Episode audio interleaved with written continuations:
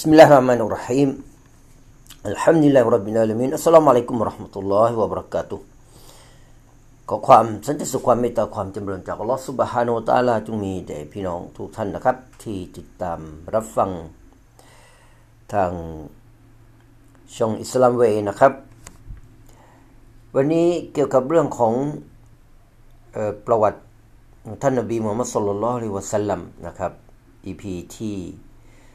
025 นะครับ การข่มเหงรังแกของพวกมุชริกีน ต่อท่านนบีมุฮัมมัดสุลลัลลอฮุอะลัยวะสัลลัมนับตั้งแต่อบูละฮับและภรรยาของเขา ได้ก่อกวนทำร้ายท่านนบีทำให้บรรดา กลุ่มแกนนำของกุเรช ที่ต่อต้านท่าน ได้ร่วมกันข่มเหงรังแกท่านและบรรดาสาวกของท่านมาโดยตลอด และแกนนำคนสำคัญของพวกเขาก็คืออัมรอิบนุฮิชาม หรืออบูยะฮัน ตามที่ท่าน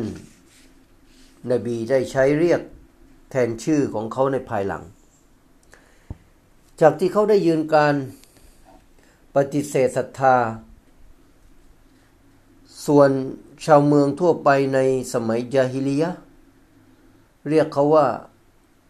อบูอัลฮะกัมบินฮิชาม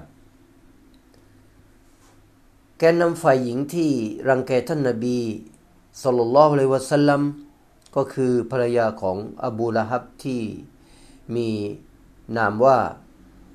จามิละบินตูฮารบการข่มเหงรังแกของต่อท่านนบี ได้เกิดขึ้นอย่างต่อเนื่อง เป็นเวลานับสิบปี ภายหลังจากที่ท่านได้ ประกาศศาสนาอย่างเปิดเผย และต่อเนื่องหลังจากการอพยพไปปีไปอีก 8 ปีนะครับ จนกระทั่งท่านได้เข้าพิชิตเมืองมักกะ ซึ่งแม่ทัพคนแล้วคนเล่าโบก ชูธงรบขึ้นมาขึ้น ไม่ให้ตกดิน ไม่ให้ตกหล่นไม่ให้ตกลงนะครับ ตั้งแต่สงครามบดัดจวบจนถึงเวลาที่อัลลอฮ์ทรงอนุมัติให้พิชิตได้ และกวาดล้างกองกำลังของเมืองมักกะลงอย่างราบคาบ ในช่วงริเริ่มชนชวนอย่างเปิดเผยนั้น ภรรยาของอบูละฮับได้ทำร้ายท่านนาบีมูฮัมมัดสุลลัลวะสัลลัมอย่างรุนแรงที่สุด และทั้งสอง ร่วมกันทำร้ายท่านนาบีมาตลอดช่วงชีวิตของพวกเขานะครับ ในที่สุดได้จบชีวิตลงในสภาพที่เป็นผู้ปฏิเสธศรัทธา ชาวกุเรชได้นัดกลยุทธ์ต่างๆ ขึ้นมาใช้ในการกดขี่ข่มเหงท่าน รังแกท่านนาบีสุลต่านละลิวะสัลลัมโดยมีเป้าหมายเพื่อให้เพื่อกัน กันท่านนบีและผู้ติดผู้ติดตามท่านให้ออกห่างจากศาสนาอิสลาม พร้อมกันนั้นพวกเขาได้ทำการขัดขวางผู้คนมีให้รับฟังท่านนบี หลังจากที่การการเชิญชวนของท่านนบีได้แผ่กระจายออกไปอย่างกว้างขวาง พวกเขาจัดประชุมและชุมนุมกันเพื่อหาแนวทาง ขัดขวางผู้คนจากการรับฟังเรื่องราวของศาสนานี้ ในเวลานั้น พวกเขาทำร้ายท่านนาบีอย่างหนัก ทั้งทางด้านร่างกายและจิตใจ ทั้งนี้เพื่อขัดขวางศาสนาของอัลลอฮ์มิให้เติบโต ท่านนบียังได้คงยังคงรับการคนได้รับการขดขี่คนเหงมาอย่างตลอด ทั้งที่ลุงของท่าน พยายามขัดขวางการรังแกของชาวกุเรชอย่าง สุดความสามารถ ซึ่งเขาเองก็ยังมีความเชื่อมั่นเช่นเดียวกันกับชาวกุเรช ชาวกุเรชคิดว่าเขาน่าจะสนับสนุนพวกเขาในการรังแกท่านนาบี เหมือนกับอบูละฮับ แต่กลับตรงกันข้ามอย่างสิ้นเชิง เมื่อเขาลุกขึ้นมาปกป้องท่านนาบีมูฮัมมัดสุลลัลลอฮุอะลัยวะสัลลัมอย่างไรก็ตามแม้ว่า จะมีลุงคอยช่วยเหลืออยู่ แต่ท่านนาบีก็ยังคงได้รับความเดือดร้อนอย่างสาหัสจากชาวกูเรชนะครับ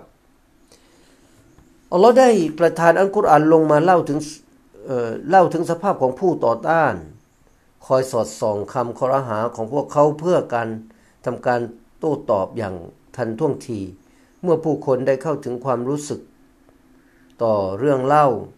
และการโต้ตอบของอัลลอฮ์แก่พวกเขาเหล่านั้น เขาย่อมรู้ได้ทันทีว่านั่นคืออันกุรอานที่พระองค์อัลลอฮฺสุบะตาลาได้ประทานแก่นบีของพระองค์ ตามวาระเหตุการณ์ที่เกิดขึ้นเป็นองค์การที่ยังคงอ่านไปจวบจนวันปรโลก เช่นตอนที่อบูละอบูจฮันและแกนนำกุเรชต่างสั่งเสียต่อๆกันมีให้รับฟังเสียงของอันกุรอาน อัลลอฮ์ก็ได้ประทานองค์การลงมาแก่ท่านนบีมุฮัมมัดสุลลัลลอฮุอะลัยวะสัลลัมว่า وقال الذين كفروا لا تسمعوا لهذا القرآن والغوا فيه لعلكم تغلبون ความว่าและบรรดาผู้ปฏิเสธศรัทธานั้น และและบรรดาผู้ปฏิเสธศรัทธาได้กล่าวว่า พวกเขาอย่าฟังอันกุรอานนี้ แต่จงทำเสียงอึกกระทึกในขณะที่มีการอ่านอันกุรอาน หวังว่าพวกเขาพวกท่านจะมีชัยชนะ จากสุรอันฟุสิลัตอายะที่ 29 อีพีนี้ก็ขอจบเพียงแค่นี้นะครับ ซึ่งเป็นตอนที่หนึ่งในเรื่องราวเกี่ยวกับการกดขี่ข่มเหงของท่านนบีนะครับ แล้วก็เราจะมาต่อกันในอีพีหน้านะครับสำหรับวันนี้อัสสลามุอะลัยกุมวะราะห์มะตุลลอฮิวะบะเราะกาตุ